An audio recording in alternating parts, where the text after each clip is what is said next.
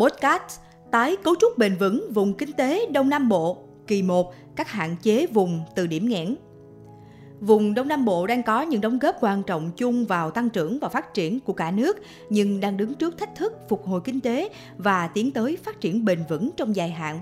Trước vấn đề này, Đại học Kinh tế Thành phố Hồ Chí Minh UEH đã và đang nỗ lực đóng góp cho sự phát triển của vùng thông qua hoạt động nghiên cứu và tư vấn.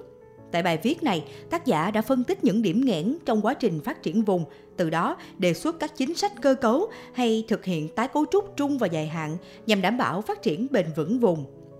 Theo quan điểm nghị quyết số 24 trên TWV năm 2022, Đông Nam Bộ phải là vùng phát triển năng động, trung tâm kinh tế, tài chính, thương mại dịch vụ, giáo dục đào tạo, phát triển nguồn nhân lực chất lượng cao, khoa học công nghệ, đổi mới sáng tạo, chuyển đổi số hàng đầu cả nước và khu vực Đông Nam Á, giữ vai trò quan trọng liên kết phát triển với các vùng kinh tế khác.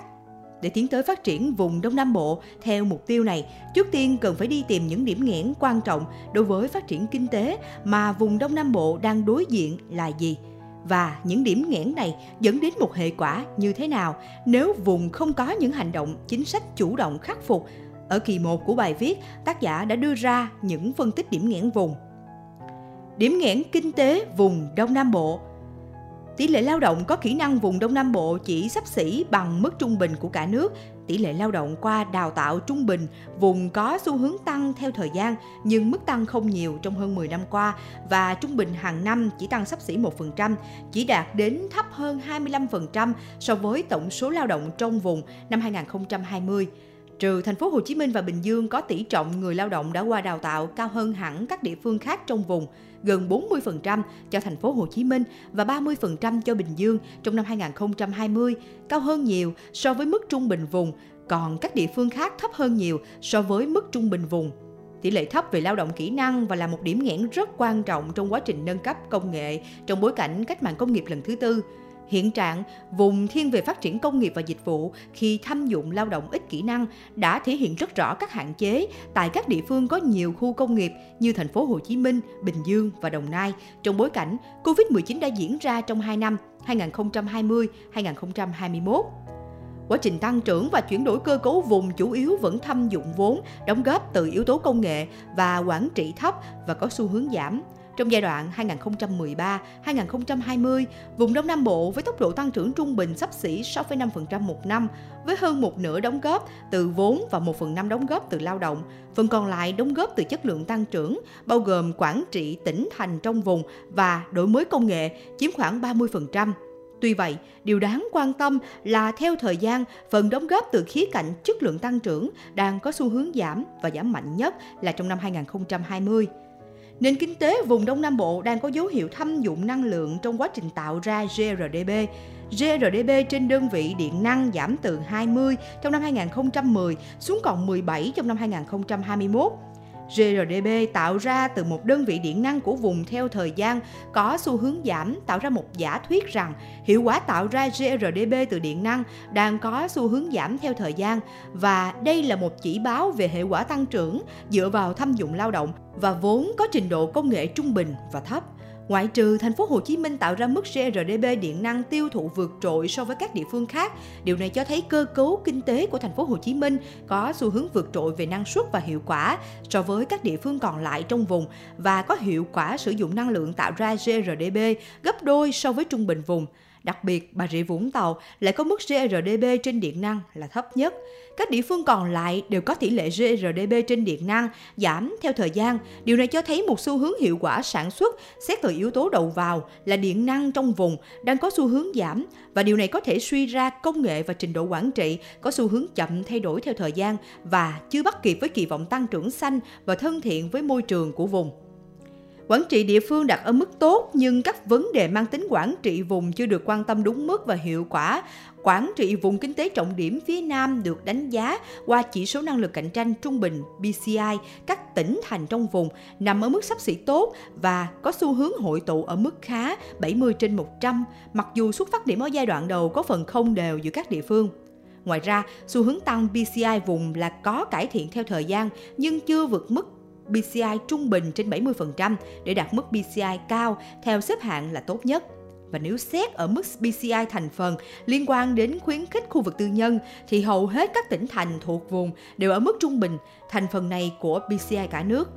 Các vấn đề quản trị vùng dài hạn liên quan còn chưa được quan tâm đúng mức, quản trị vùng về nguồn nước từ thượng nguồn đến hạ nguồn, kết nối chuỗi cung ứng nội vùng và hệ thống logistics liên kết về dòng vận chuyển nguyên vật liệu và lương thực thực phẩm theo hướng an toàn và truy xuất nguồn gốc, kết nối vùng theo hướng chia sẻ dữ liệu và kết nối vùng qua hệ thống giao thông nội vùng và liên vùng còn nhiều hạn chế. Nguyên nhân cơ bản là hội đồng vùng hoạt động theo cơ chế luân phiên, mặc dù có nhiều nỗ lực trong thời gian thành phố Hồ Chí Minh là chủ tịch hội đồng vùng nhưng tính pháp lý là chưa đủ mạnh do nguồn lực đầu tư công cho vùng vẫn phụ thuộc lớn vào nguồn lực đầu tư công riêng lẻ của từng địa phương theo tỷ lệ ngân sách để lại hàng năm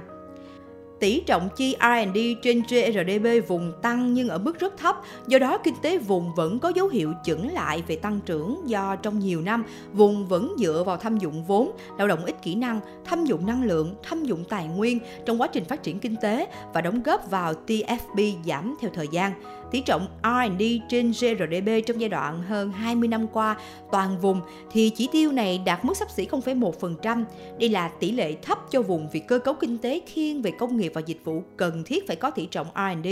cao để thúc đẩy đổi mới sáng tạo và chuyển đổi số nhằm thúc đẩy tăng trưởng. Nếu so sánh với chi R&D trên GDP thì tỷ lệ tham khảo phải sắp xỉ 1% là tỷ lệ lý tưởng của các quốc gia trong khu vực như Thái Lan 1%, Trung Quốc hơn 2% trên GDP.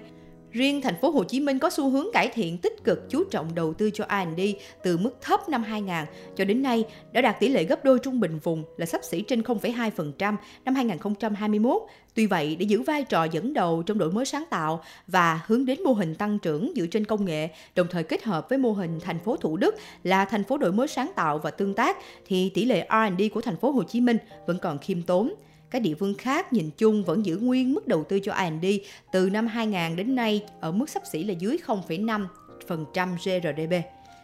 Vùng đóng góp vào thu ngân sách chung của cả nước với tỷ trọng rất cao nhưng tỷ lệ thu và chi ngân sách trung bình của vùng so với chi ngân sách cả nước có cách biệt lớn. Thành phố Hồ Chí Minh đóng vai trò quan trọng trong thu ngân sách chung của vùng với tỷ lệ trung bình sắp xỉ 60%, còn các địa phương khác chiếm khoảng 40%. Tỷ lệ thu ngân sách vùng so với thu ngân sách cả nước sắp xỉ 45 đến 50%, rất cao so với tỷ lệ chi ngân sách vùng so với chi ngân sách cả nước sắp xỉ 15%. Đặc biệt trong giai đoạn 2014-2020, tỷ lệ thu ngân sách vùng so với thu ngân sách cả nước có dấu hiệu giảm và chững lại. Điều này cho thấy vai trò quan trọng của vùng đóng góp vào ngân sách chung của cả nước trong vai trò thu ngân sách và dẫn đầu là thành phố Hồ Chí Minh, nhưng chi ngân sách cho vùng chưa tương xứng với khả năng thu ngân sách của vùng trong bối cảnh vùng còn nhiều điểm nghẽn khác về R&D, về đầu tư cho cơ sở hạ tầng cứng, tạo kết nối vùng thông thoáng và hiệu quả hơn, góp phần thúc đẩy tăng trưởng bền vững và tiếp tục đóng góp vào ngân sách cả nước bền vững hơn.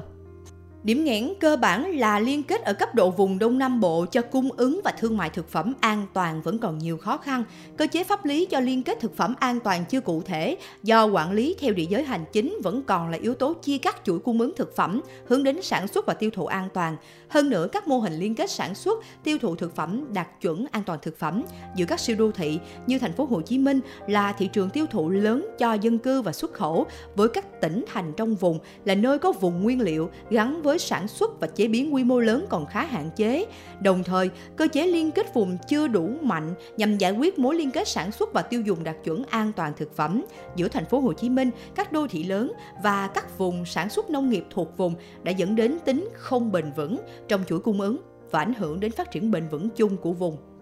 Vùng Đông Nam Bộ có quy mô dân số hơn 20 triệu người, có nhiều đô thị lớn, vừa sản xuất vừa tiêu thụ một lượng lớn nông sản thực phẩm qua chế biến, đồng thời phục vụ xuất khẩu ra thị trường quốc tế. Do đó, việc cung cấp thực phẩm an toàn cho người dân trong cả vùng và nhất là các đô thị hết sức quan trọng, được đặt lên hàng đầu đối với ngành thương mại cũng như ngành nông nghiệp và phát triển nông thôn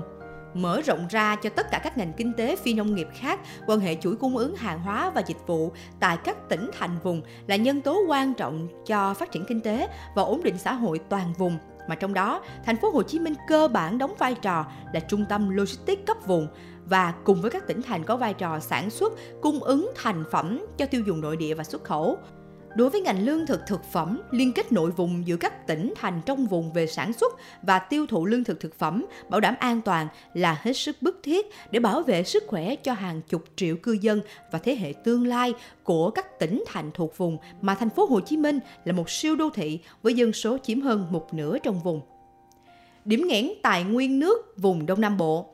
Phân bổ hoạt động kinh tế và dân sinh không tối ưu theo phân bổ nguồn nước tự nhiên của vùng và cơ chế hợp tác điều phối giữa các địa phương trong vùng Đông Nam Bộ nhằm sử dụng bền vững nguồn tài nguyên nước chưa có thực quyền – Vùng Đông Nam Bộ có ý nghĩa kinh tế chính trị chiến lược quan trọng của quốc gia, sử dụng và quản lý tài nguyên nước hiệu quả bền vững ở vùng này có ý nghĩa đặc biệt quan trọng cho quá trình phát triển vùng. Và đặc biệt việc cơ cấu lại vùng theo hướng bền vững trong sử dụng tiết kiệm và hiệu quả tài nguyên, đặc biệt là tài nguyên nước đang ngày càng có nhiều vấn đề liên quan đến môi trường từ hệ lụy quản lý tài nguyên nước chưa thực hiện hiệu quả theo hướng quản trị vùng quản lý tài nguyên nước trong vùng đáp ứng các nhu cầu sản xuất nông nghiệp, công nghiệp, thủy điện, sinh hoạt, nuôi trồng thủy hải sản, du lịch giải trí, bảo vệ môi trường hiện đang rất cao. Tuy nhiên, biến đổi khí hậu cũng làm thay đổi dòng chảy ở mùa lũ và mùa kiệt, tăng các hiện tượng thời tiết cực đoan, thiếu nước vào mùa khô, tăng nguy cơ ngập lụt ở các đô thị lớn, do sự phát triển không đồng bộ của hệ thống tiêu thoát nước, hiện tượng xâm nhập mặn ngày càng sâu cho thấy khả năng các tỉnh thuộc vùng, đặc biệt thành phố Hồ Chí Minh sẽ phải đối mặt với vấn đề nguồn cung cấp nước cho sản xuất và sinh hoạt trong tương lai gần do nằm ở hạ nguồn lưu vực sông Đồng Nai. Tác động cộng hưởng của biến đổi khí hậu với áp lực gia tăng dân số, phát triển kinh tế tạo ra những thách thức lớn cho các địa phương trong vùng về nguồn nước sử dụng cho tiêu dùng và phục vụ phát triển kinh tế. Nếu tận dụng 100% lượng dòng chảy trên lưu vực, lưu vực có thể đủ hay thừa nước nếu có các công trình điều tiết, phân bổ và chia sẻ nguồn nước trong lưu vực. Tuy nhiên do nước tự nhiên trên lưu vực phân bố không đều theo không gian và thời gian, cùng với tác động của biến đổi khí hậu, một số địa phương trong vùng vẫn đối mặt với nguy cơ thiếu nước, đồng thời các hoạt động kinh tế, thương mại, dịch vụ, du lịch khu vực hạ nguồn phải đối mặt với rủi ro cao về suy thoái chất lượng nước thành phố Hồ Chí Minh có quy mô dân số cao nhất vùng, đồng thời có nhu cầu dùng nước tự nhiên phục vụ du lịch thương mại rất cao nhưng lại nằm ở hạ nguồn trong lưu vực sông Đồng Nai. Trong khi đó, một số địa phương thuộc vùng ở thượng nguồn có tỷ lệ nước thải công nghiệp vào lưu vực sông Đồng Nai cao, nhưng hiện nay chỉ có một số khu công nghiệp đã có nhà máy xử lý nước thải tập trung đang hoạt động các cơ sở sản xuất công nghiệp và tiểu thủ công nghiệp ở nhiều quy mô và ngành nghề khác nhau nhưng không có dữ liệu về nguồn thải. Luật Tài nguyên nước số 17 trên 2012 trên QH 13 và Luật Bảo vệ môi trường số 72 trên 2020 trên QH 14 đều thống nhất ghi nhận việc bảo vệ môi trường nước sông và quản lý tài nguyên nước phải dựa trên cơ sở tiếp cận quản lý tổng hợp theo lưu vực. Tuy nhiên, yếu tố pháp lý về tổ chức lưu vực, về chức năng, trách nhiệm và quyền hạn chưa được chi tiết và cụ thể. Ủy ban bảo vệ môi trường lưu vực, hệ thống sông Đồng Nai, Ủy ban sông Đồng Nai được thành lập và có sự phân công trách nhiệm quản lý lưu vực theo Nghị định số 120 trên 2008 trên NDCB. Trách nhiệm này đồng thời còn giao cho Bộ Tài nguyên Môi trường, các bộ và cơ quan ngang bộ khác, Ủy ban Nhân dân cấp tỉnh đối với lưu vực sông nội tỉnh và Hội đồng Quốc gia về Tài nguyên nước tại Điều số 33 đến Điều số 38. Ủy ban có chức năng giám sát, điều phối hoạt động của các bộ ngành địa phương liên quan trong việc thực hiện quy hoạch lưu vực sông, đề xuất ban hành các chính sách kiến nghị các giải pháp về bảo vệ môi trường nước, khai thác, sử dụng và phát triển tài nguyên nước, phòng chống và giảm thiểu tác hại do nước gây ra trên lưu vực sông, trích điều 30, Nghị định số 120 trên 2008 trên NDCB. Tuy nhiên, theo các báo cáo, vấn đề tổ chức và cơ chế vận hành các tổ chức liên quan đến quản lý lưu vực sông vẫn chưa có những biến chuyển sâu sắc cho phép ủy ban có được cơ chế thực hiện việc hợp tác và điều phối giữa các địa phương trong vùng Đông Nam Bộ. Hình thức tổ chức này khác với cách thức quản lý tài nguyên nước trên thế giới. Tác giả giáo sư tiến sĩ Nguyễn Trọng Hoài, tổng biên tập tạp chí nghiên cứu kinh tế và kinh doanh châu Á Journal of Asian Business and Economic Study, JABES, Đại học Kinh tế Thành phố Hồ Chí Minh – đây là bài viết nằm trong chuỗi bài lan tỏa nghiên cứu và kiến thức ứng dụng từ UEH với thông điệp Research Contribution for All, nghiên cứu vì cộng đồng. UEH trân trọng kính mời quý độc giả cùng đón xem bản tin kiến thức kinh tế số 70 tái cấu trúc bền vững vùng kinh tế Đông Nam Bộ kỳ 2, hạn chế nội vùng tiếp theo.